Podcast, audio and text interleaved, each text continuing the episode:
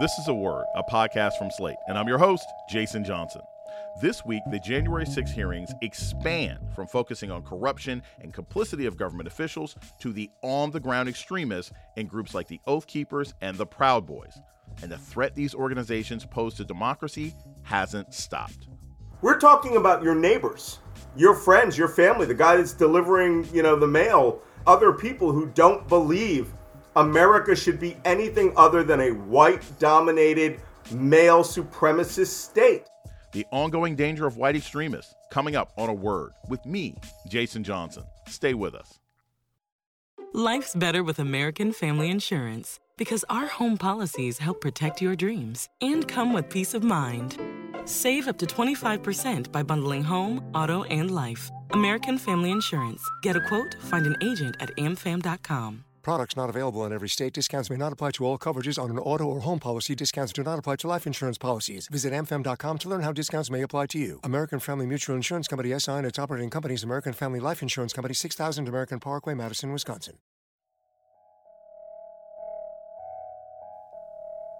Welcome to A Word, a podcast about race and politics and everything else. I'm your host, Jason Johnson.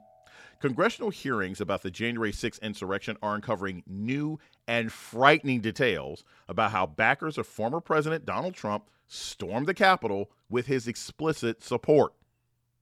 And while early hearings centered on how Trump and members of his staff encouraged the violence, this week they're also revealing more details about the extremist groups that spent months organizing the attack. Our next guest has spent years tracking the rise of these groups and how they gained a foothold in the Republican Party. Malcolm Nance is a counterterrorism expert and a former intelligence officer. He's also a best-selling author whose latest book is They Want to Kill Americans, the Malicious, Terrorist, and Deranged Ideology of the Trump Insurgency. Malcolm Nance, welcome back to A Word. Well, glad to be here. What's the word? So, Malcolm, you joined us last year to talk about the extremist groups that tried to overturn the twenty twenty election. Remind us now, who are these groups and who are the people who have sort of carried out this plot? You know, what's going to be fascinating to most of your listeners is two things. One, that I warned about this on November sixth, twenty twenty, on Bill Maher's show, on Real Time with Bill Maher. And, you know, Bill was out there. I love Bill, but he was out there, kumbaya, we've got to get along with them. We have to understand where they're coming from. And I go, you want me to rain on your parade? I'll give you doom and gloom. The United States is going into a state of insurgency. And insurgency is a series of insurrections by a party that no longer wants to deal in the political process, but has a political front. One side is the political arm that decides to take the debate to the street and supports the military or terrorist arm that is destabilizing the government. And I said that two days after the election. So, you know, when you put that into perspective, when I wrote this book, I finished this book last July, and I had said, for example, QAnon would become the dominant ideology of the Republican Party within one year. Correct. At one year, QAnon is no longer banned at Republican Party rallies. You can wear QAnon shirts and where we go one, where we go all. And you can talk about people grooming and murdering children, liberals being worthy of being eliminated outright. So when you say, who are we talking about? Well, I make that clear in the first paragraphs. We're talking about your neighbors, your friends, your family, the guy that's delivering, you know, the mail, other people who don't believe America should be anything other than a white-dominated, male supremacist state. And, you know, they brag about having all the guns. They mean it when they say that they've got all the guns. So it's one of those things where, you know, you can't say, oh, it's just the Proud Boys. Oh, it's just the Oath Keepers. I have some news for you. The overwhelming majority of these armed people that show up at rallies are not part of any of those groups. We're going to take a short break. When we come back, more with counterterrorism analyst Malcolm Nance about the January sixth insurgency and his book, They Want to Kill Americans. This is A Word with Jason Johnson. Stay tuned. This is Jason Johnson, host of A Word, Slate's podcast about race and politics and everything else. I want to take a moment to welcome our new listeners. If you've discovered A Word and like what you hear, please subscribe, rate, and review wherever you listen to podcasts. And let us know what you think by writing us at a word at slate dot com. Thank you. Without the ones like you, who work tirelessly to keep things running, everything would suddenly stop. Hospitals, factories, schools, and power plants, they all depend on you. No matter the weather, emergency, or time of day, you're the ones who get it done. At Grainger, we're here for you with professional-grade industrial supplies. Count on real-time product availability and fast delivery. Call, click grainger dot com, or just stop by. Grainger, for the ones who get it done.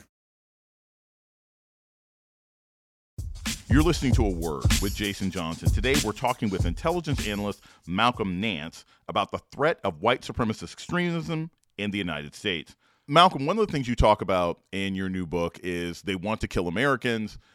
You talk about the people who are after us. And I'm glad that you mentioned, hey, a lot of the people involved in this insurrection, they're not official, right? They don't have a badge. They don't have a decoder ring. They're not hanging out in the honeycomb hideout. There's some new data that's come out this week that all the news has been covering about the insurrections. We see that these are not poor, these are not working class people. But the other thing that was really fascinating is the strongest data point that connects these folks is that they're from counties that Joe Biden won in the twenty twenty election and counties where there has been a decrease in the non-Hispanic white population of ten percent or more over the last decade.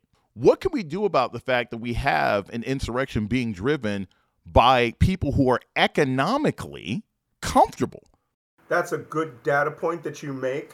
And in my book, I had done an analysis like this, and there were a few studies that showed that the median income of the people who were involved in the insurrection, who were exploiting a lot of these, these were the people who had businesses, who had upper middle class homes, but could afford a boat or a second house. Middle to upper middle class white men who saw their political power being diminished by the very democracy that black and Hispanics and women were involving themselves in. This has nothing to do with, with you know, socioeconomic angst, right? Worrying about whether you're going to lose your job to a black person. This is about the very fact that there are black people and that they are participating in the American experiment on a ba- anything that gives them an equal basis upsets them now. And Donald Trump came in as their tribal leader. They didn't care that he's a pathological liar. That's just a good old boy who comes out and lies, and it's for the common good. So it's that old Lyndon Johnson saying of, um, if you can convince the poorest white man that he's better than the best black man, he'll not only vote for you, he'll empty his pockets. And that's what you have going with that demographic. These are people that make their money off of selling things to blacks, Hispanics, and women, but they want to dominate them politically. And now it is, we've gone back, you talked about the nineteen twenties, the third rising of the Ku Klux Klan, right? It had two other iterations before it, but it went very broadly popular in the twenties. And in some places, if you weren't a Klan member, you couldn't get elected. So this is all a core part of what I call TITUS, right? T I T U S. The Trump insurgency in the United States. This is a collective of the white supremacist mind who hate anyone who is not a white supremacist.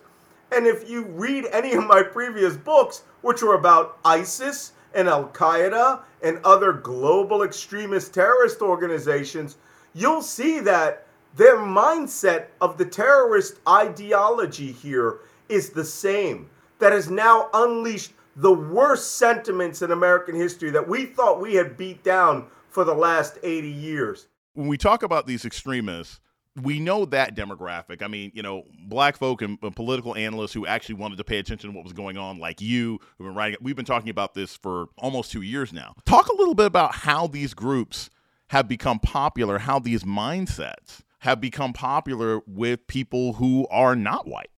You know, I think it was Cornel West, Doctor Cornel West, who actually came up with the phrase only Tom syndrome. And that's where in some organizations, if you're the only black and you're feted as the only black and you view yourself as closely aligned to the management because of your your position of being um, the only person of color or the only person woman or the only Latino, and that gets you some, you know, that gets you some benefit by contradicting the forty-two million African Americans, right? And so you become the only Tom in the organization. There's a PhD thesis here for somebody at a historically black college to uh, figure out why people join terrorist groups that would rather see them dead. You've talked a little bit about TITUS, the Trump insurgency in the United States.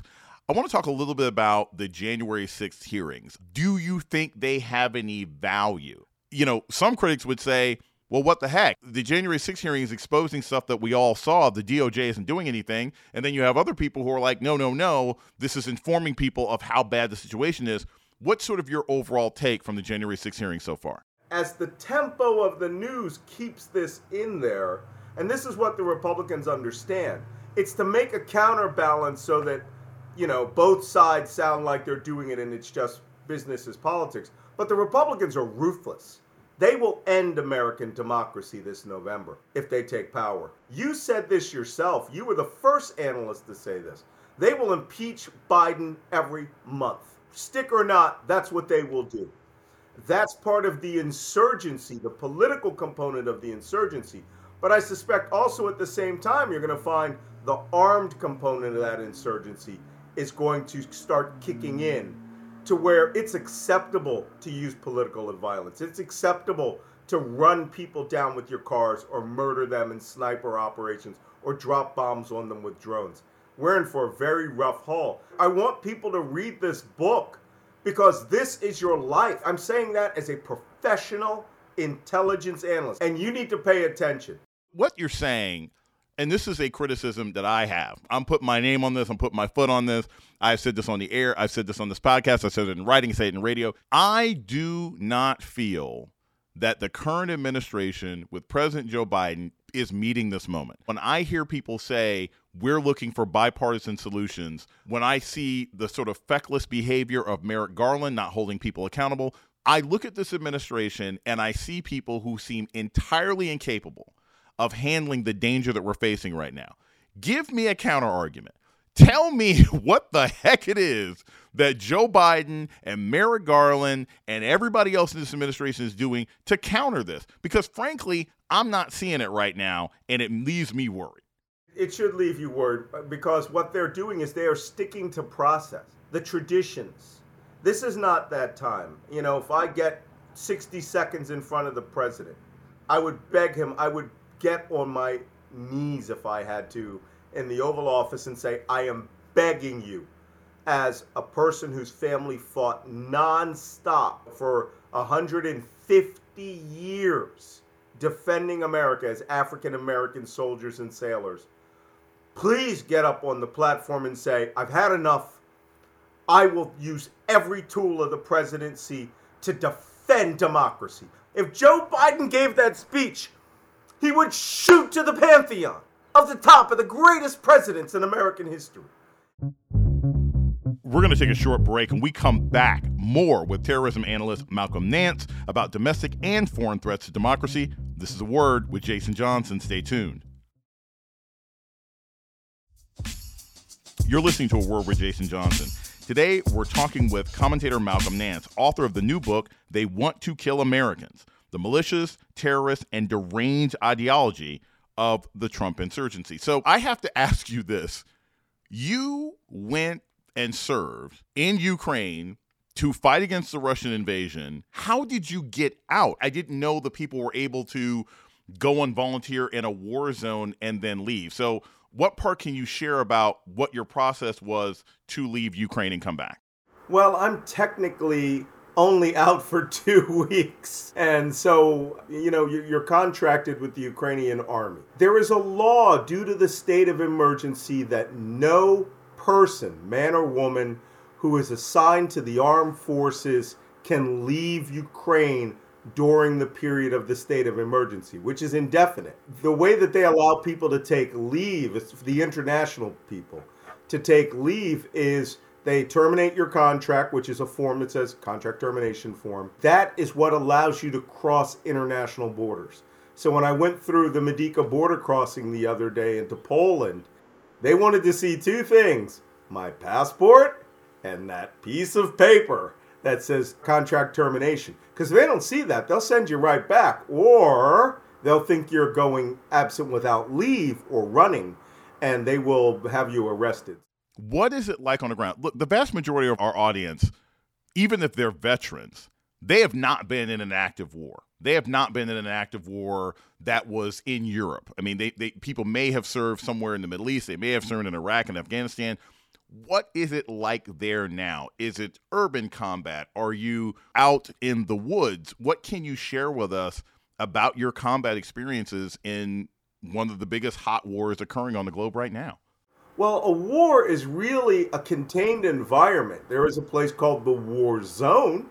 There are nations at war, and in, in fact, the first activity that I was involved in where there was, you know, uh, combat around me was actually recorded on television for N B C News. I was operating from a safe house on a safe base. During that one morning of media junket, cruise missiles fell in the neighborhood of our safe house and killed six of our neighbors. So, you know, the war can come at any moment. That being said, I was in Kyiv in the immediate aftermath of where they had broken the siege, you know, the two axes of attack. They were coming to attack the city of Kyiv. And that was merely sitting in a city where artillery and ballistic missiles were bombarding. I serve now in the east, which is on the front line. It's not an urban warfare environment till you sweep into a village. And it's all maneuver warfare. Now, right now it's static. Our line is static because eighty percent of Russian forces are facing the Ukrainian army in Severodonetsk. We are in an area that defeated the Russians, pushed the Russians right back to the Russian border. And our job is to hold the line. If Russia decides to throw a punch at our face, we could quickly be involved in maneuver warfare, where we will be on foot patrolling to make contact with the Russians and engage them in close combat. What kind of people are you meeting there? Obviously, you've got the Ukrainians themselves who are fighting, but like, are you meeting Australians? Are you meeting people from Kenya? Are you meeting people from Canada? What kinds of international people have you met? And what are some of the reasons they've given for why they want to get involved? Well, I'm in the only authorized international force in Ukraine. The International Legion is the foreign combat force made up of people from fifty-six nations in Ukraine. So I got Australians to the left and the right of me, New Zealanders, big French contingent, huge British contingent, loads, I would say a good sixty percent American. So um, we, we really, really have a lot of people from around us. But there's a point that you're making here that I would like to make. In the new book that I have out, with the very brash title, They Want to Kill Americans. In the audio version, I recorded an epilogue in Ukraine. And that epilogue is me going over all of my body armor and helmet and equipment and load-bearing vest that I'm putting on for war in Ukraine, that I have to wear. And I jumped to the point that these were necessary for the defense of democracy in Ukraine, for an American to come there and to assist. But everything I put on was put on by people that came to overthrow the American democracy in January sixth. I'll close with this because I, I always think this is important. You sort of mentioned it before, but I would like to leave people, if not with an optimistic uh, end of the interview, at least something to work with. So after somebody reads this book and sees exactly how dire our circumstances are, and sees how feckless our government is, as you're referring to it, what does the average person do after reading your book to fight against this ongoing insurgency? The only weapon we have in our arsenal, and this offends me when I read these extremist black progressives, especially the black progressives, who are like, voting's not enough. Voting's all you got. And if you could get up and talk the way I'm doing right now, because I'm mad right now, because you asked me questions that made me mad, that make me fear that every moment of my great-great-grandfather and his brothers running away from slavery to join the Union Army was worthless, and that we would go back to the day before they ran away from slavery. I'm offended. My dad did not fight in World War Two. My grandfather served in France in World War One, moving bodies and bombs. All of this offends me deeply. I'm from Philadelphia. I am an originalist. But by God, these people want to, they want to revere the document when in fact they're taking a paper shredder to it and, and you know, putting "we the people" on their t-shirts. And when they really mean "we the white people," exactly as the founders wrote it, right? We the land-owning white, you know, gentry. That's what they want. And that is not what America is. Malcolm Nance is a longtime terrorism analyst and the author of the new book, They Want to Kill Americans, The Malicious, Terrorist, and Deranged Ideology of the Trump Insurgency. Malcolm Nance, thank you so much. Glad you're back. Please stay safe. My pleasure. And that's A Word for this week. The show's email is a word at slate dot com. This episode was produced by Kristie Taiwo-Makanjuola. Alicia Montgomery is the Vice President of Audio at Slate. Our theme music was produced by Don Will. I'm Jason Johnson. Tune in next week for A Word.